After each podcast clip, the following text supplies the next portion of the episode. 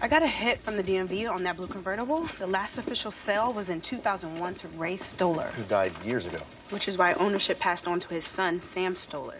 He took over registration in 2011, and six weeks ago, he was discharged from the Army Special Ops Sniper Division. Okay, get that information to the uni who's shadowing Frankie and find out where Stoller is now.